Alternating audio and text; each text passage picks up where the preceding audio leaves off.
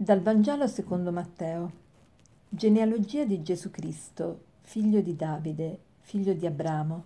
Abramo generò Isacco, Isacco generò Giacobbe, Giacobbe generò Giuda e i suoi fratelli. Giuda generò Fares e Zara da Tamar. Fares generò Esrom, Esrom generò Aram, Aram generò Aminadab, Aminadab generò Naason, Naasson generò Salmon, Salmon generò Boaz da Racab, Boaz generò Obed da Ruth, Obed generò Jesse, Jesse generò il re Davide, Davide generò Salomone da quella che era stata la moglie di Uria, Salomone generò Roboamo, Roboamo generò Abia. Non vi leggo, state tranquilli, tutta la sfilza di nomi che popolano questa genealogia del Vangelo di Matteo, ma vi ho voluto dare un assaggio di quella che appunto è la genealogia presentataci da questo evangelista. Che cos'è la genealogia e perché Matteo usa come prima cosa quando scrive il suo Vangelo la genealogia di Gesù? Le genealogie erano molto comuni al tempo di Gesù, ma soprattutto anche al, era un tipico genere letterario eh, ebraico e avevano diverse funzioni. Sicuramente la prima funzione era quella di inquadrare un personaggio storico, di vedere appunto la sua concretezza e il suo legame con il popolo da cui discendeva.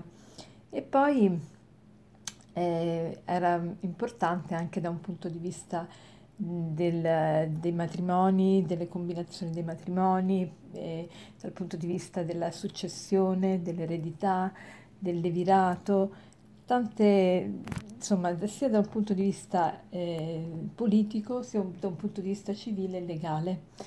E Matteo ha una genealogia che discorda in molti punti con la genealogia che ci presenta invece Luca e questo per alcuni fa difficoltà per alcune, persone dicono ma come mai la genealogia di Matteo ci dice dei nomi e la genealogia di Luca ce ne dice degli altri. Sì, hanno dei nomi in comune, ma la maggioranza dei nomi sono diversi.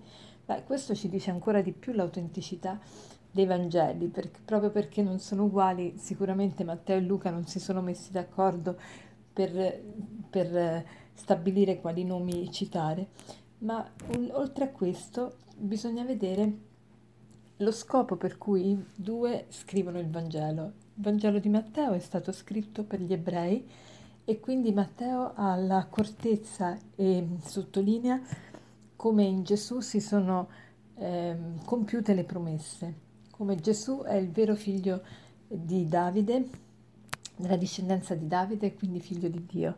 Invece Luca scrive, è l'unico scrittore biblico pagano e convertitosi quindi, eh, che mh, mm, eh, vuole scrivere per tutti, per, quindi non solo per gli ebrei, ma soprattutto per i gentili, soprattutto per i pagani. E quindi a lui preme soprattutto far vedere come Gesù è il nuovo Adamo. Ecco perché la genealogia di Luca non parte da Abramo, ma invece a ritroso parte da Gesù fino ad arrivare ad Adamo.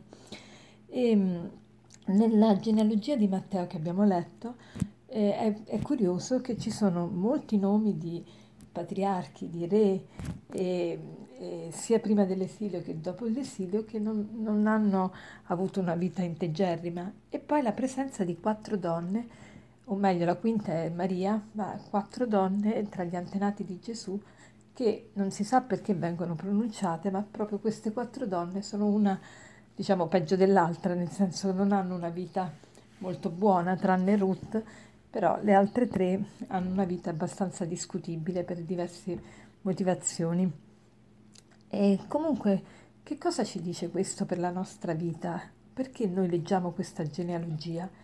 Oggi vorrei invitarvi come, proprio come proposito de, di questo Vangelo a rivedere i vostri antenati, eh, soprattutto quelli immediati ovviamente, i genitori, i nonni, perché molto spesso tanti nostri guai eh, dal punto di vista della nostra personalità, del nostro, della nostra storia, della nostra psiche, derivano proprio eh, da loro, cioè quante persone sono molto influenzate dall'ambiente in cui sono vissute, dall'esempio di cattivi o malati genitori. E, mm, e, tutti abbiamo avuto dei genitori, tutti abbiamo dei genitori che sono limitati e che quindi ci danno quello che hanno potuto darci.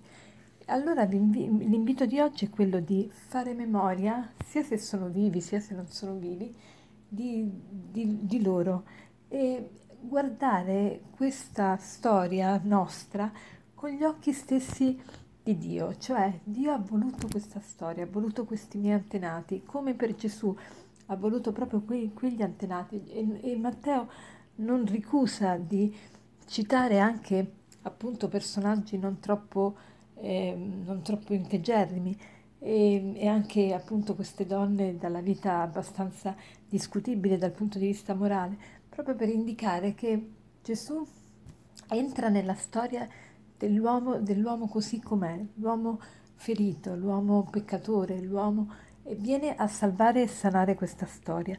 Allora chiediamo al Signore di sanare anche la nostra storia, di aiutarci a vedere i nostri genitori, i nostri antenati con gli occhi suoi e quindi di fare memoria loro e di perdonare se loro hanno fatto qualche sbaglio, sicuramente tutti sbagliamo e quindi sicuramente i nostri genitori hanno fatto degli errori, allora guardarli con misericordia e a chiedere, Signore, se tu hai permesso che io ho, ho avuto questo genitore, questa madre, questo padre, perché?